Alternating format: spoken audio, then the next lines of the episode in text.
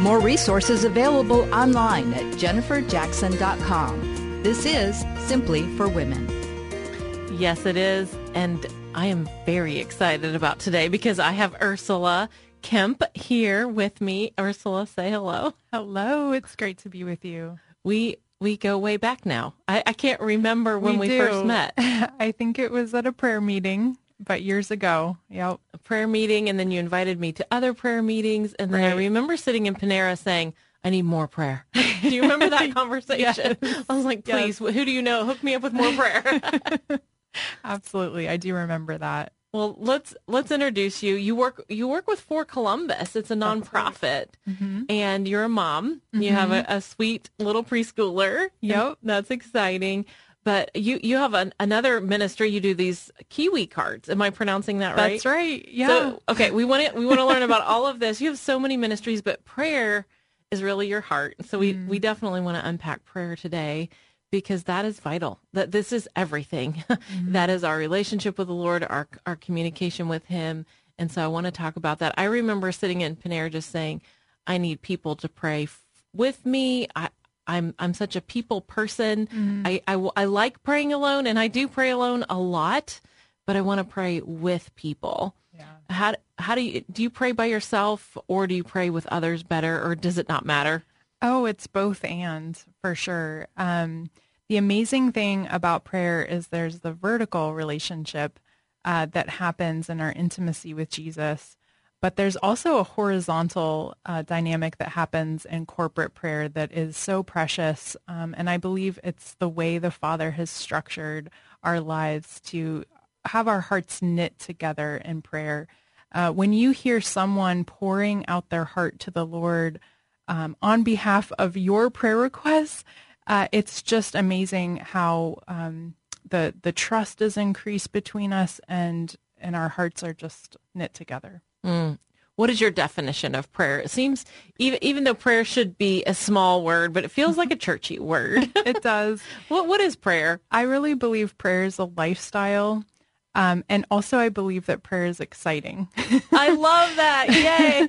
I believe that prayer is fun and it should be fun. Um, it's an invitation into relationship with the God of the universe. And it's something that pours into our souls and transforms us as we come into God's throne room. Well, how can we dispel the myths that we have about prayer? What are some of those? You know, may, I don't know what to say, or how do I get started, or where do I begin? Can you help us? Sure. I sometimes I find that prayer isn't always the most popular thing to do when you're throwing a gathering and you're saying it's going to be a prayer gathering. Not everybody thinks it's going to be super exciting. Um, but I believe I, I like to get this image in my mind when I'm going into corporate prayer.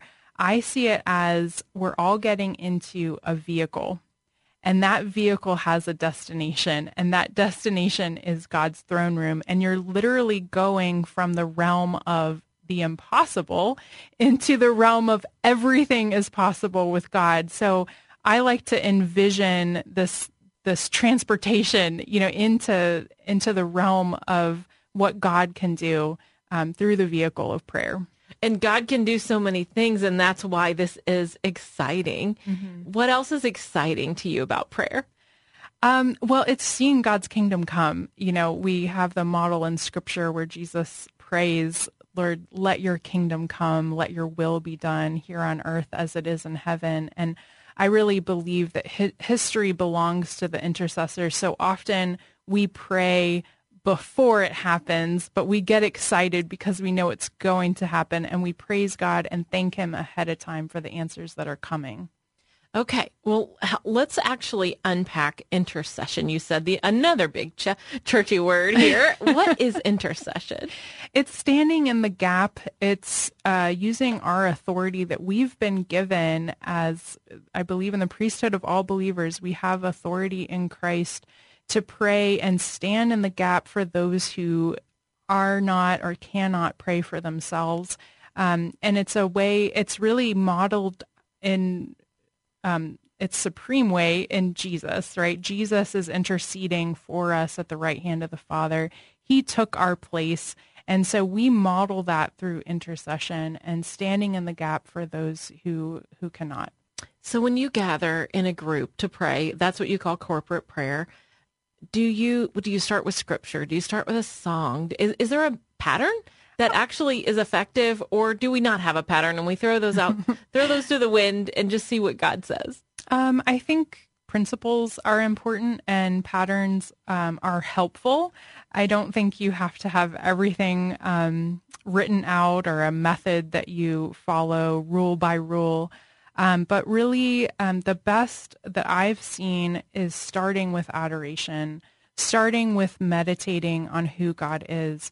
Um, there's this pattern in Scripture that um, you start with beholding God's glory. Mm, I love that. And then you go from beholding God's glory into becoming more like God. So we see that example in Isaiah 6, uh, where Isaiah has this vision, you know, of the Lord high and exalted and his train fills the temple and you have the seraphim crying, holy, holy, holy. And so he's beholding God's glory. And then immediately he says, woe is me, for I am a man of unclean lips. Uh, there's this principle that we become what we behold. And I think sometimes glory is this word that's churchy, right? And what um, has helped the most for me is unpacking what does glory mean? Uh, I believe it means the manifestation of God's character. It's the display of God's character. It's who God is. So we have the greatest representation of glory as Jesus says he's going to the cross. Now is the Son of Man glorified we see God's glory at the cross because it's the greatest display of both love and justice at the same time. And that is glorious and that is beautiful and it's on display.